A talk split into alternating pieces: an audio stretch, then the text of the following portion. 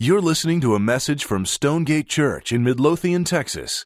For more information about Stonegate and additional audio resources, visit stonegate church.com. Okay, so with that said, we are uh, moving into Matthew chapter 28.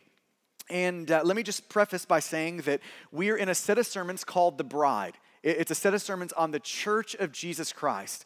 And one of the reasons that we wanted to do a set of sermons like this on the church is because there's so much fuzzy thinking about the church in our culture. And so uh, uh the first week that we kind of dove into this set of sermons, we tried to define what is a local church. I'm going to put that definition back up on the screen for you. Here was the definition that we laid out that first week. The local church, and I think this is just a good summary of the book of Acts. The local church is a community of regenerated believers so, believers who have put their faith in Jesus, regenerated believers who confess Jesus Christ as Lord, in obedience to Scripture, they organize under qualified leadership. They gather on a regular basis for preaching and worship. They observe the biblical sacraments of baptism and communion and are unified by the Spirit, are disciplined for holiness, and then a church scatters to fulfill the great commandment, which is what we worked on last week to love the Great Commandment, and the Great Commission as missionaries to the world for God's glory and their joy. Now, here's what I want to do this morning. I want to take another step in our set of sermons, and I just want us to wrestle through and really just begin to think through this morning what does it look like for a church not only to gather in a room like this and hear preaching and worship and do this thing together, what does it look like for us to scatter in all the places and spaces you do your life? What does it look like for us to scatter and fulfill the Great Commission? To, to scatter and to go about being on the mission of Jesus together. That's what I want to work through with you this morning. And just as you're thinking about Matthew 28, I, I think it's good to make sure we're seeing the Bible as a whole before we even zoom into Matthew 28. And when you think about the Bible as, a, as an entirety, as a whole book, one of the things that you'll notice if you just begin to read it from Genesis to Revelation is that the Bible is a book about the mission of God. That's what the Bible is about. The Bible really unfolds for us and reveals to us a missionary God, a God whose heart just bubbles forth with this missionary zeal to bring people into his sort of triune Trinitarian love. This is what the Bible shows us about God. So when you see the Bible and you read the Bible, what you're, what you're seeing and what you're, what you're seeing revealed to you is a God who, in response to our wickedness and sin, doesn't leave us there but moves toward us comes after us, always takes the first step, as Ephesians 1 says, to reconcile all things to himself. That is what God is up to. This is what the Bible reveals to us is a God doing that. From Genesis to Revelation, this is what the Bible is about. You see that probably most clearly in the climatic moment in the scriptures and really in history when God the Father sends God the Son, Jesus. In John, he talks about it like this The Word of God became flesh and dwelt among us. Jesus took on human flesh, sent by God the Father. He lived perfectly in our, in our place. In response to our sin and rebellion, he doesn't like return punch for, for punch, but, but he, he gives his very life to us Uh, on the cross, receiving the punishment that our sin deserved. He, he died, was buried, on the third day rose from the dead, opening up a way now for sinners like you and me to be reconciled to God. That, that, that is the clearest sort of portrayal in the Bible of the missionary heart of God. I, I love how we sometimes summarize the gospel in just a couple of simple phrases. And we say it like this We're all idiots. That's the humbling part, right? We're all idiots. We have an incredibly bright future in Jesus, and anyone can get in on this. That is what Jesus died to accomplish. That the missionary heart of God sent God the Son to make that available to us. That we're all idiots. We have an incredibly bright future in Jesus, and anyone can get in on this. But, but here's what the scriptures make plain. Part of what it means to be in on this is yes, Jesus has pardoned our sin. That, that is part of what it means to be a son or daughter of God. That, that God is now, through the, the life, death, and resurrection of Jesus, He has pardoned our sin. But that is not all that Jesus has done for us. He didn't just pardon our sin, He has also transferred to us and given us a mission to live on. So, so there's a both in thing. Yes, we receive the pardon of God, and yes, as a follower of Jesus, we receive the mission of God. So, so Jesus didn't just die to give us a family to live with, but a mission to live on. Or we might could think of it this way the, the missionary God of the Bible, he saves us. That, that's the pardon that we receive in Jesus, but he also sends us as a missionary people. That, that's the purpose that Jesus has given us. He saves and he sends. Now, part of where we get to see this sending heart of God, like missionary God saves us and then he sends us, is in Matthew 28. It's probably the clearest place in the Bible to see the purpose that Jesus has transferred into our life and given and bestowed upon our life. And, and here it is in Matthew chapter 28, starting in verse 16. Now, the 11 disciples went to Galilee, to the mountain to which Jesus had directed them. And when they saw him, they worshiped him, but some doubted. There are certain phrases that I am so grateful for that they're in the Bible because it just gives so much hope to me. You know? And this is one of those, that, that last phrase. They are looking at the resurrected Jesus, right?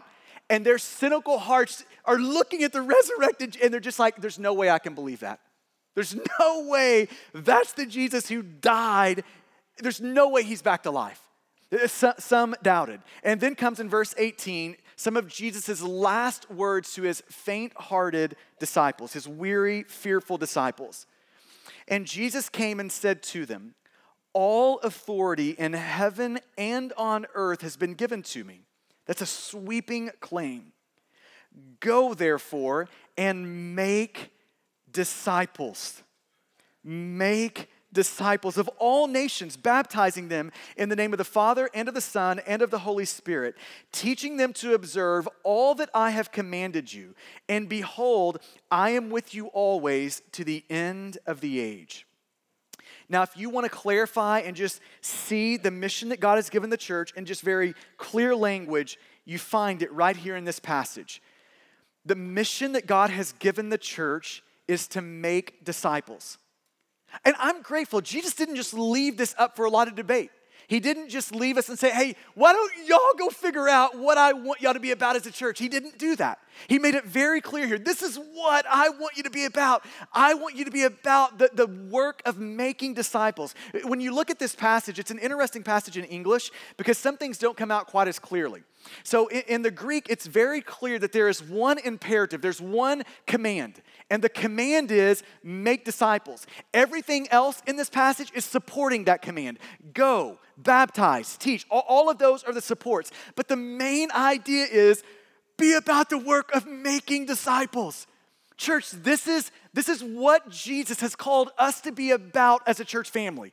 That, that we are to be a people and a place that is making disciples. Now, back in June, Ryan did a really great job of defining what a disciple is. And this is the, the definition he gave of a disciple it's a person becoming more like Jesus in every area of their life by the power of the Spirit.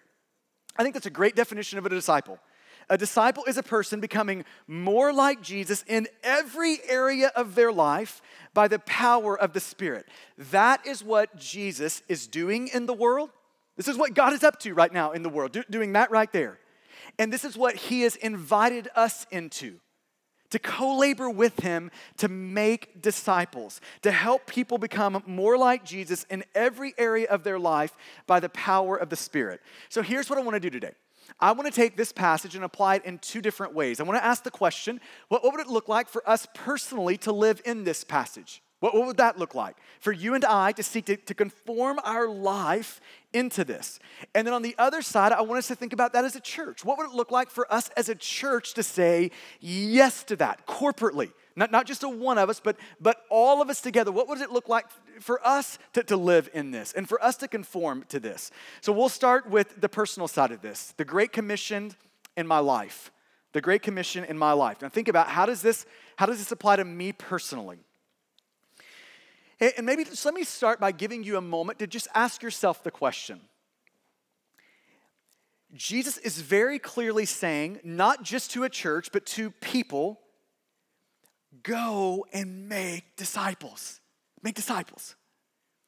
How, how, how are you doing with that? Like when you look at your life, is that something that's happening here? Is that something that you see going on? When you think about what a healthy Christian is, I think it's really important for us to all g- get a glimpse of this passage. That one sign of a healthy follower of Jesus is that we're reproducing or multiplying ourselves in the kingdom of God. That is one sign of health spiritually, is that we're multiplying or reproducing ourselves. Now, on the other side, just take the negative of that. If we're not reproducing or multiplying ourselves, that is showing us that there's something off in our walk with the Lord. Like, like we're just degrees off of what it is that He would want our life to be about, where He would want the investment in our life. So just ask yourself the question how, how am I doing in that? Is my life right now about the work of making disciples? That doesn't matter if you're on a church staff somewhere or if you're on a, you know, doing a job somewhere in the world in, in this area. It, it applies to all of us. Are we making disciples? Now, there's three phrases, three participles that this passage has that help give clarity to, to the how of that. Like, like, what does it look like to go about making disciples? And let me just run through these really quickly. You see the first one when he says, Here's how I want you to do that go, therefore, and make disciples, baptizing them in the name of the Father and of the Son and of the Holy Spirit. This is, this is the first kind of step of, of disciple making, baptizing. Now, that baptizing is, is, is helping us see the outward, sort of personal evangelistic component of disciple making. It's, it's working us into and helping us see that the first part of disciple making as a follower of Jesus is to begin praying for people who don't follow Jesus, to open up our lives and our heart to people, to, to befriend people who are far from Jesus, and then to open up our mouth and to talk about Jesus with people who don't know Jesus. This is what he's alluding to here. When he's talking about baptism, this is what he is talking about. He is pointing to the moments of conversion in a person's life. He is saying this is part of what it means to make a disciple. The first part is people have to meet me. This is where disciple making starts. People who are far from me, you have to open up your, your lives and your lips to talk about me, to show me. And, and as you do that, I'm going to rescue and redeem them. Now, think about what the idea of baptism is in the Bible. So, baptism is this beautiful declaration of the good news of Jesus. We're going to be baptizing next week. It's one of my favorite Sundays of the year when we do this. And think about the picture that you're seeing when we baptize. You have a person going under the water, right? That, that is symbolizing what happens at the moment of conversion. There is a part of us that dies with Jesus. That, that old part of us, that sinful, fleshly part of us, it dies in the death of Jesus. And, that, now think about even the imagery of you're underwater. I mean, water is a, a, washing sort of mechanism, isn't it? It's showing us that our sins have been forgiven. This is why some people, we, we hold them under them, we shake them a couple of times, because it just takes a little bit more, right? But it, it's showing, it's showing a picture. It's painting a picture. You, you have died with Christ. Your sins have been forgiven in Jesus. And just think about that moment when they bust out of that water. what, what is the picture there? It's showing us the new life that Jesus gives. This is where disciple making starts. In that moment of God rescuing us and redeeming us, right? Pictured in baptism. Now, with that, I, I, love how we do baptisms at Stonegate. So here's the stories you're gonna get to see next week. It's two stories in every baptism. Story number one that we get to see is that the person being baptized. And here's the story God saves. Aren't we grateful for that? God, God saves. He saves, He rescues. So you're getting to see that person as you're going to get to hear next week them unpack a piece of how the Lord has done that and how that has worked itself out in their life. So you're getting, you're getting to hear that story. But there's another story that you're going to get to see next week, and that's that God saves through people. Like God's ordinary, normal means of rescuing human beings is by ordinary people like you and me. So we asked the person being baptized to think about who, who, who has been one of the major sort of primary people in your life that God has used in your salvation. And why don't we bring them up and let them do the baptizing so we can see both of those two pictures that God saves, yes, and that God saves through ordinary people like us. Now, let me just apply that in two ways, really briefly. First, I, there's probably some people in here who you've become a Christian, but you've never been baptized. This is one of the first sort of acts of obedience in the Christian life is to publicly show the world through your baptism what has internally happened to you.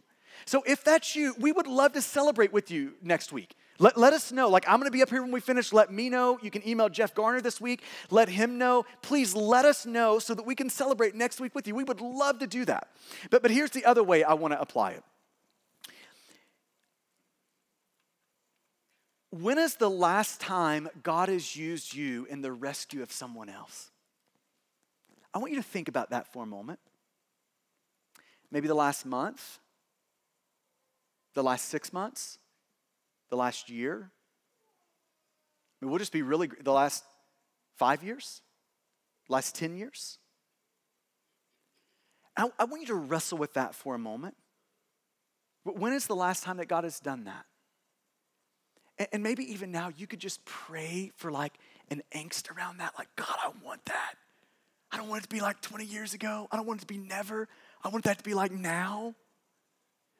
I, I was reminded of a quote by a guy named J.C. Uh, Ryle. He was an old Anglican bishop, and I, I, this statement has always stuck with me. He, he said this We know but little of true Christianity if we do not feel a deep concern about the souls of unconverted people. Just think about your own life in that regard. We know little of true Christianity if we do not feel a deep concern about the souls of unconverted people. One of the things I'm praying for us, just as a church family this morning, is that God would deepen our concern about that. I mean, if the Bible's true, and I think it is, right? We're all agreeing that it's true. There really is a heaven and hell, and our eternities are spent in one place or the other. That, oh, that God would give us a deepened sense of angst a deeper concern for. I mean, I, I, just wonder if a lot of us this morning, if this wouldn't be w- what the Lord is wanting from us, if this morning we don't just need to offer up our lack of concern to God, just offering up our lack of concern and asking God to deal with that with us, asking God to transfer into our heart His concern that there would be an, a, a, new breaking in our heart for our neighborhoods, our workplace, that the people we bump into at our kids' soccer games and this thing, and that, that there would be a deepened conviction, there would be a deepened concern for that. That would begin to move us into other people's lives. That would actually begin to move us to pray and intercede for people who are far from God. Open up our lives so that we could get to know people far from God talk about Jesus in ways that would be compelling and good so that, that they could come to know Jesus, right? That that would begin to happen in our life. So I'm just praying that, that God, would you help us feel that deep down in our bones? God, would you put in us a new ache, a deeper concern? That this is the first step of disciple making. People have to actually meet Jesus. And now we get the second step of disciple making. You see it in verse 20 teaching them to observe all that I have commanded you. Teaching them to observe all that I have commanded you. Teaching. So, part one is someone has to meet Jesus. Part two is that person who has met Jesus then gets about the work of growing up in Jesus. So, so how do we begin to co labor with the Lord to that end? What does that look like? It looks like us investing our life into the, to another's journey. You investing your life into another's journey. Me investing my life into another's journey of becoming more like Jesus in every area of their life by the power of the Spirit. It looks like us being involved in people who don't know Jesus' life, them meeting Jesus, us being involved in people's life who do know Jesus, and us investing our life into their life so that by the power of the Spirit, they would become more like Jesus in every area of their life. You know, it's, it's funny for me to look back over the course of my life. I, I met Jesus when I was 13 years old.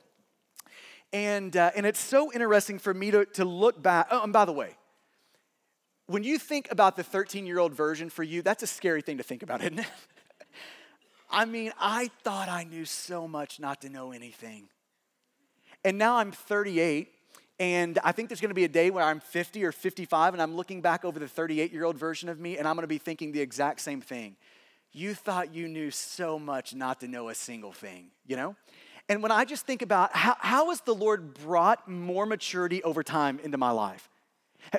What is the primary means that God has used from 13 to 38 to grow me into more maturity so that more of my life would look like Jesus'? What has been the, the primary means of that? And in just a simple word, you know what that's been? People. People. God has used people. Uh, when I think back to my parents, I don't know where I would be apart from parents who wanted to raise me up to know the Lord. But when I think about um, my small group leaders back in when I was 13, 14, 15 in a student ministry in a small rural church, you know, and every week they would open the Bible and they would teach it to me. Where would I be apart from that investment? Where would I be apart from Stuart Skelton? When I was in college, I was in a fraternity. I wasn't always a pastor, guys, all right? I was in a fraternity, and, uh, and Stuart Skelton drove 45 minutes one way every Sunday to meet with me and four other guys. Where would I be apart from that? Where would I be apart from that sort of investment into my life from people? And I think part of, of just looking at your own life, when I look at my life, part of what it's showing us is that the best way for gospel truths to be transferred into another person is through relationships, through people. Like ordinary people like you, developing relationships with other people and, and transferring the truth of the gospel across those relationships. This is the normal way it works itself out. So just ask yourself the question now is there anyone in your life right now that you are intentionally transferring the truth of the gospel to? Anyone right now that you're doing that with? That, that in a sense, you're taking responsibility for. That, that you're saying, I'm giving my life and, and I'm investing it into their life so that they can become more like Jesus in every area of their life through the power of the Spirit, so that they can love and know Jesus more. Who are those people that you're feeling and taking that sort of responsibility for? This is what the teaching component is showing us. That, that, on the baptizing side, it's saying, here's part one. It's like you have to get your life in and among people who don't know Jesus so that you can live among them, befriend, o- open, open up your mouth and talk about Jesus so that they can meet Jesus. That's, that's part one. And then there's this part two of now what? Now we get to invest our life into their life so that they could grow up into all Jesus would have them be. Just lay that over your life. Is that you? Is that how your life is operating? Is that how it's working and moving? And, and is that how your life is organized? Then you get to the last participle. It's the word go. Go, therefore, and make disciples. Go, go, therefore. Now, that word go is introducing us to intentionality. Now, you know, a lot of people, when they preach this passage, are right to, to point out that the, really the sense of that word go is like an as you are going. So it's not necessarily about your location, where you are, it's about your primary, you know, occupation, what you're doing everywhere you are. So, so, and that's a, that's a right application. It's saying that let's, let's wake up and let's live with gospel intentionality. Every day of our life, every moment of our life, everywhere we are, let's live with intentionality to, to make disciples. But on the other hand, I think if that's all that we, we get out of that word go, we're missing something. I think there's another thing that that word go is showing us. That, that participle go carries the force of the verb, the main idea, make disciples. So, so there is a force with it. it it's talking, it, it's, it's getting us acquainted with the, the, uh, the posture of and the urgency of, of disciple making. Maybe you could think of it this way when you wake up tomorrow, that word go is going to remind you that when you wake up, when your eyes open, Jesus is going to meet you right there. Aren't we grateful for that? Jesus is going to meet us right there when your eyes open. And he's going to say, I've sustained you over the last night. You woke up this morning. You didn't do anything to contribute to your sleep. I sustained your heart. I, I, I sustained you last night. And now your eyes are awake, and Monday is here. And, and Jesus is going to say, the, the, listen to the word go. That, that word go is me looking at you and saying, here is what your life is to be about today. It is you going and making disciples. Yes, you're gonna go work a job. Yes, you're gonna do this. Yes, you're gonna do that. All of those are secondary issues behind this word go. It's go today and make disciples. It's the posture, it's the urgency of it. I think it's in a way, Jesus is showing us with that word go, you have nothing better to do with your life tomorrow than make disciples. You're not going to spend your time investing it in any other thing that's going to pay off more and be a better investment than you making disciples. It's Jesus saying t- today, that word go is Jesus saying today, hey, I, I'm going to intersect your life with the person who's far from me, and I want to use you in that person's life. It's Jesus saying, hey, today I, am gonna, I'm gonna intersect your life with the person who needs encouragement. That they're following me, but they're, they're faint hearted. That they're weary. They need someone to invest their life into them so that they can become more like Jesus in every area of their life through the power of the Spirit. And I want to use you for that. You, ordinary you. I want to use you for that end. That's what that word go is, is, is telling us. And don't miss the wonder of that. Is it not amazing that God would use people like us for something like that? People as frail as us, who fail as much as us, who sin as much as us. That God would use us for something as holy and as sacred and as glorious as disciple making, as people meeting and maturing in Jesus. I love how Chris Wright, in his book, uh, The Mission of God, he says this The mission is God's, and that's true, isn't it? The mission is God's.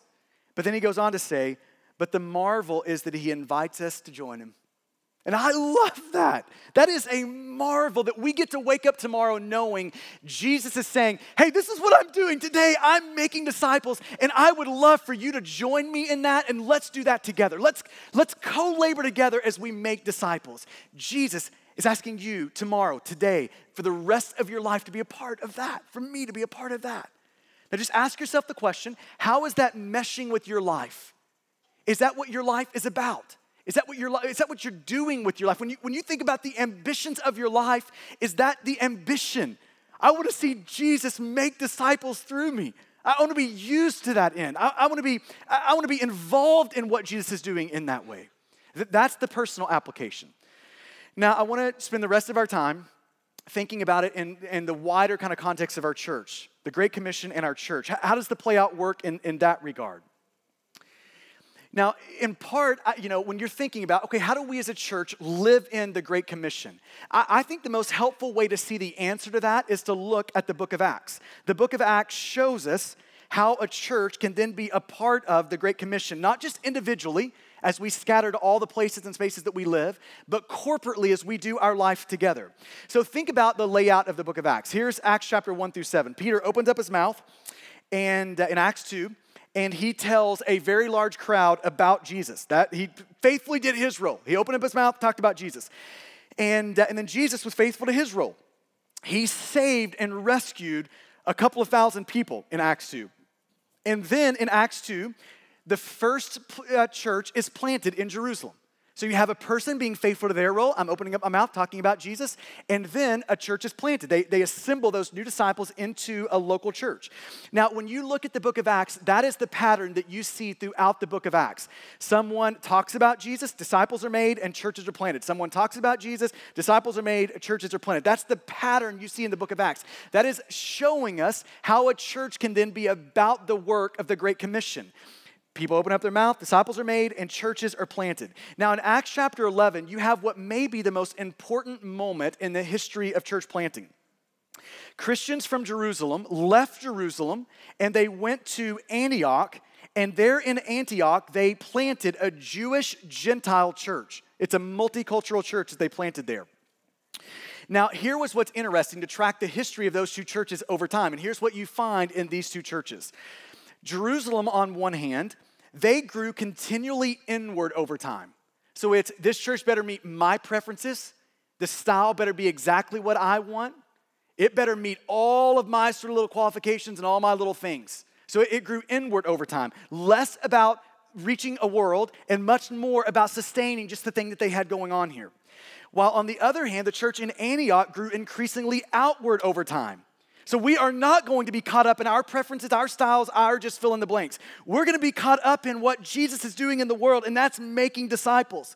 So we want to make disciples. We want to see men and women meet Jesus. We want to see men and women grow up in Jesus. We want to be about the, the work of multiplying ourselves as followers of Jesus. But not just as followers of Jesus, we want to be about the work of multiplying ourselves as a church. So we want to see church planters raised up out of our church. We want to send church planters to places to plant churches so that they can talk about Jesus, people can get rescued by Jesus, and a new church can be planted there. Right? This is what Antioch was about. This is what they were doing. And in certain ways, I think it, it the, the contrast between the church in Jerusalem and the church in Antioch, it, it unfolds before every church the options that we have, right? Here are the options. We can either grow increasingly inward, like the church in Jerusalem, be all about our little things, our little wants, our little preferences, or we can become increasingly outward, like the church in Antioch. Multiplication is what we're going to be after. We want to spend our days here for the glory of that's that's what we're going to be after. And Stonegate, don't we want to be a church like Antioch? It's about the mission of God and multiplying in the kingdom of God. So you see it play out in Antioch like this in, in Acts chapter 13. These are going to be up on the screen for you, the first couple of verses there. Now, there were in the church at Antioch prophets and teachers Barnabas, Simeon, who was also called Niger, Lucius of Cyrene, Manaen, a lifelong friend of Herod the Tetrarch, and Saul. While they were worshiping the Lord and fasting, the Holy Spirit said, Set apart for me Barnabas and Saul for the work to which I have called them. And that work is to go plant churches. So set them apart, which I've called them. Then, after fasting and praying, they laid their hands on them and they sent them off. Now, this is the pattern that you see throughout the book of Acts. If you keep reading on in Acts, here's what you find Paul would then, so he was sent out, he would go to a city, he would talk about Jesus, Jesus would save some people, and he would plant a church. Then he would raise up some local elders and pastors, he would put them in the church, and then he would move on to the next city and do the same exact thing. And over time, you see those churches begin to send out planters who would preach Jesus. People would be rescued by Jesus. They would put them in a church, raise up some leaders, and they'd go to the next place and do it again. That is, that is how Christianity grew. This is why you see such an explosive sort of growth in Christianity. It's welcome to the idea of church multiplication, right? This is what you have happening in the book of Acts. Um, according to uh, the historian Rodney Stark, he said by, the, by AD 350, so roughly 300 years after uh, Jesus came, lived, and died for us, by the year AD 350, the Roman Empire, who was virtually, there were no Christians in it at the time of Jesus' you know, life. So, so virtually no Christians. 300 years later, 51% of the Roman Empire were following Jesus. That, that is explosive growth. Now, the question is, how did that happen? Here's the answer people individually were living on the mission of God. They were opening up their mouths. They were befriending people who were far from God. They were talking about Jesus. Jesus was saving people. Then they would assemble them into a church and they would plant a church there. But, but there's a both and thing happening. Individually, people were living in the Great Commission. Churches corporately were living in the Great Commission. Maybe you could think about it this way if a follower of Jesus isn't reproducing themselves in the kingdom of God, there's a problem. There's unhealth in that person, individual person's life, if they're not making disciples. In the exact same way, if a church isn't reproducing itself by planting other churches, if a church is not reproducing itself, there's a problem.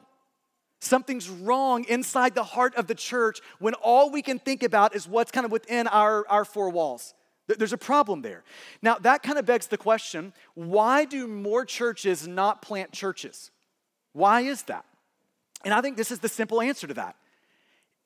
It hurts so bad to do it. Multiplication is costly. It hurts. Multiplication is always costly. I mean, think about the church in Antioch.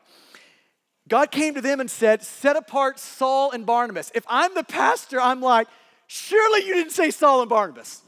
I mean, they're the people we're kind of doing this thing around here. I mean, they're some of our most gifted people. I mean, these are the people that we really need to have here if we're going to have a healthy, good church in Antioch. But God said, no, no, I want you to send, uh, send Paul and Barnabas. Get some of your absolute best people. I want you to send those people. I mean, that, that is costly, isn't it? People don't want to send Paul's and Barnabas's. But that's exactly what multiplication requires. The, the reason we don't like to multiply, and by the way, it's on a personal level too. Why is it that we're not on the mission of God in our neighborhoods, talking to people who don't know Jesus, seeing people say Jesus say why? Because it's costly. It's hard. It makes us look like idiots sometimes. We have to swallow our pride. We have to get off the couch. I mean, it just it's hard to do both, both individually, personally, and corporately. Multiplication is hard. Now, let me just apply this in, in two sort of ways as we finish up here. First, let me apply it in the context of home groups. So, when you think of home groups, this is one of the ways that multiplication has to, to, work inside of a church family. It's one of the ways it has to go down. We are praying for the multiplication of home groups. We need more home groups with more qualified leaders in those groups. And when I think about, so I, have led a home group or been a part of a home group for all eight years of being at Stonegate. And when I think about uh, the moments of planting home groups, multiplying home groups, do you know what has been involved in every one of those moments? Cost. Oh, it's been so hard. Like essentially, we're sending Paul's and Barnabas's, th- those guys, that, that's who we're sending. We're sending some of the, the best people in that group to go plant another group. And that is so hard. We're sending really good friends. We're sending people that we love. We're sending people who are carrying loads and bearing burdens in that group. And that's the very person that has to be sent if we want to multiply. But that's what makes multiplication so hard. Is we're sending our very best people. Now on the other side, it's not just it's not just difficult because a group or a church is sending Paul and Barnabas, it's also difficult on Paul and Barnabas, right? I mean, if you read forward in the book of Acts, their life was really hard. So, so it's also hard on that side. Paul and Barnabas are leaving the cocoon of kind of love that they're in and, and care that they're in, and, and, they're having to step out of that where it's risky and it's hard and you don't know how it's going to work out and you don't know what you know the next day is going to hold. All of that, it's, it's hard if you're Paul and Barnabas. It's hard to send Paul and Barnabas, and it's hard on the other side of that. When you and let me just apply that side for just a moment. Some of us right now, we are the Paul and Barnabas people inside of our groups, and we would just rather stay inside of our group rather than stepping out of that group. Right? We're, we're, we're more content to watch multiplication happen than to actually participate in multiplication. And I just wonder how many of us in the room need to hear that today and part of the application could be I want to begin taking steps to plan a group where I can begin to carry more burdens and more loads of the people of our church family, where I can begin to do that. I think that would be one really good application is to think about that.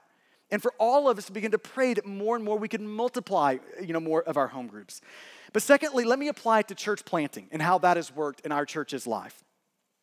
You know, when you think of church planting, church planting is the way that corporately, as a church, that the bride of Christ multiplies. Maybe you could think of it this way How in the world are we sitting here in the year 2017 in, inside of a church family in a room like this? How is that even possible? The, the only answer to that is for now, generations and generations, people have taken a step of faith for multiplication They've gone to new places, different places, planted churches that have then planted churches, that have then planted churches, that have then planted churches, that have then planted churches. That takes us all the way to this little church in Arlington called Tate Springs. It's going to be the next slide for you. If you, uh, if you go into that little triangle right where 287 and 20 meet, Tate Springs is right there in that triangle. And eventually, the multiplication of church planting made it all the way to Arlington, Texas. From Jerusalem, I mean, think about that, from Jerusalem all the way to Arlington, Texas. Multiplication happened, and this church was, was going. It, it was operating. A guy named Charles Clary was the pastor of it. And one day, a guy named Dwight McKissic showed up at Charles Clary's door and said, I really feel like God's called me to plant a church in Arlington. Would you help me? And Charles Clary looked at Dwight McKissic and said yes to that. We're gonna help you, we're gonna, we're gonna send you. So come on in, we're gonna help build you up, and we're gonna send you out. And then in that moment, you have Cornerstone Church planted. They're in Arlington, kind of South Arlington right now. Then another guy showed up and said, Man, I really feel a burden to plant a church here in the kind of the South Arlington, Mansfield area. And Charles Clary looked back at him and said, Okay, we're in. Let's do that. And so you have another church planted. It's called South Oaks, right off 287 as you're going north on, on 287 through Mansfield. And then another guy showed up and said, Man, I really feel called to plant a church up in Arlington and would you help me? And Charles Clary looked at that guy and said, You know what? I'll, I'll help you. We're, we're going to bring you in and we're going to send you out and help you get going. And Rush Creek was then planted in Arlington. And then another guy was on staff uh, at Tate Springs doing singles ministry stuff there and felt a burden to plant a church down in Mansfield. This is when Mansfield, there's nothing in Mansfield. Who would want to plant a church in Mansfield at that time? I, I don't know, but he did. And Charles Clary looked at him and said, You know what? I'll help you plant down there. Let's do it. And at that moment, you had Walnut Ridge planted in Mansfield. Now, ironically, you put all those four churches together, and, and a year ago, this last uh, Easter, there was over 10,000 people worshiping Jesus in those four churches planted out of that one little church called Tate Springs. That's multiplication for Jesus' sake. Now, I got to Walnut Ridge in uh, May of 2002 doing student ministry. And when I got there, it was like the moment that I realized I guess every church was planted at some point. That had never dawned on me. I had never stopped to think that every church was at some point planted. And, and kind of the assumption when I got there was, man, there's to be a day where we send you, so you need to get ready. That day came in 2009, and they let me uh, plant out of that student ministry with a group of about 20 or 30 adults down here in Midlothian. Now, let me just pause over that because you can't miss this. It is hard for me to describe how costly that moment was for Walnut Ridge. It was unbelievably costly for them. They were in a season of their church's life where I am convinced there is not, uh, I think it's a one out of a thousand pastors who would have said yes to it. And my pastor there was one that said yes to it. But it was a costly, costly moment. It took them several years to kind of recover from that moment. It was a really hard thing for them. But they said yes. And in that moment, Stonegate was planted back in 2009. Now, let me just give you some of the history of the last eight years for Stonegate. Over the last eight years, we've had, and this is going to be the next slide for you, the next thing you can see there. We've been able to, to help funding and support and getting some churches off the ground. Jim Essien at the Paradox Church in Fort Worth, Ross Appleton, Christ Community Church in Denton, Texas, Jeremy Pace, Christ City Church in East Dallas, Ben Conley, City Church in Fort Worth, Jeff Lawrence, Redemption Church in Edmond, Oklahoma, Jason Brewer, Mercy Church in Frisco, John Mur- uh, Murphy, Veritas Church in Fayetteville, North Carolina, just doing so well, killing it out there in North Carolina. Aaron Fair in Southeast Asia is trying to plant a church in a really difficult context. Pastor Sudhakar in Hyderabad, India, William Subash in Bangalore, India, Dustin Neely, Refuge Church in Franklin, Tennessee, Jason Hatch, Redeemer uh, Midland in Midland, Texas. They're doing so great. They're a year and a half old, just doing so great out in Midland. Dan Romer in Bath, England. Micah Caswell, Redeemer Denton in Denton, Texas. Raphael is, is planting City Church in Williamsport, Pennsylvania. Josh Elsom is at Soma uh, Church down in Waxahachie. Ryan Keeney is at Grace Church in, in Benbrook, uh, Texas. That's 17 churches right there that I just read through that we have been able to play a significant part in helping them get up and off the ground. 17 of those. Now, here's one other quick thing to note uh, the next uh, picture. Some of those churches are already planting daughter churches. So, Stonegate, do you know what you are as an eight year old church? A granddad. You're a granddad. We're already seeing that sort of multiplication work out to the next level. Now, we've also been able to bring in some guys who have been very internal to us as church planting residents that have spent time with us. We had deep, deep investment into them that we have been able to send out. The first one was a guy named Casey Maddox. He is planted in uh, Lawrence, Kansas. They're doing really well. They're about three years in, doing really well right now. Another guy is Brad Marvin at Restore Church up in Arlington, Texas. They, lost, or they lo- launched about a year and a half ago, and they're plowing along, doing good work. And then Devin Valentine, we sent out about a year ago up into Cedar Hill to plant a church. And I just want you to look at that, church family. Th- that is what God has used you to be a part of doing. God has used you for that. That this church family to, to do that. Now, just dream with me for a second as we think about the next 30 or 40 years of our church's life. You know, it's uh, the first eight years are not the easiest time to plant churches. I think it can actually get easier in many ways as we, move down the road. So let's just let's just think in the next 30 or 40 years. What if what if the Lord might give us a chance to plant 100 churches over the next 30 or 40 years? And what if what if just the average sort of size of those congregations and those churches was, let's just say 400? That would be 40,000 men and women, aunts and uncles, neighbors, little boys and little girls who've met Jesus and are growing up in Jesus. 40,000. Now, maybe you're the person that's saying right now, gosh, there's no way, no way God could do that. No, no. Would, would God really use us for something like that? I don't know. I don't know. But I, I'll tell you this I'm willing to push all of my chips in and I'm willing to co labor with Jesus. I'm willing to sacrifice with Jesus, and I'm willing to give my life to find out. And, church family, I'm looking at you on a personal level and a corporate level and saying, I'm looking at you and asking, will you push your chips in? Will you push your life in? Will you push your priorities in so that we can find out together?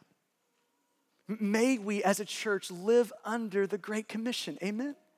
May we be a place, both personally and corporately, that are seeing disciples made for the glory of Jesus. Let's pray together.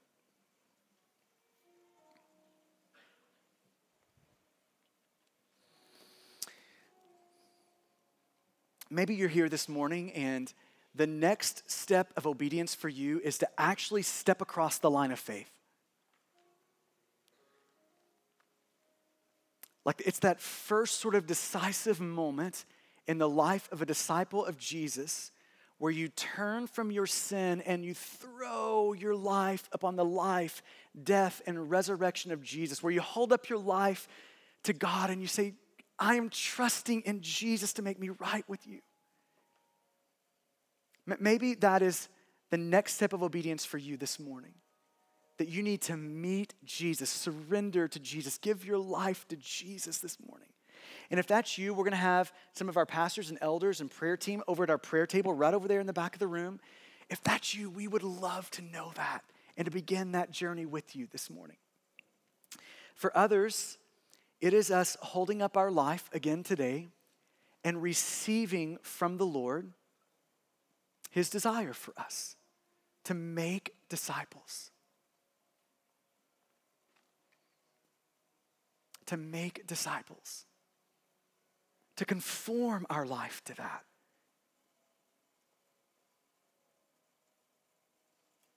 So, what would be maybe that next step of obedience for you? What, where is it that God would want you to take that, that next step today? Oh, Father, would you please clarify that for us today? God, I, I pray that there would be a renewed and deepened sense that you are the missionary God of the scriptures.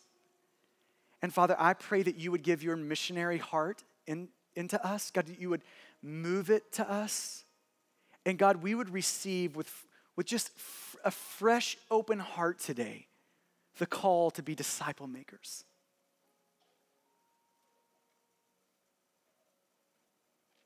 Jesus, help us. Jesus, help us. We know that in the power of our flesh, it, it will not happen.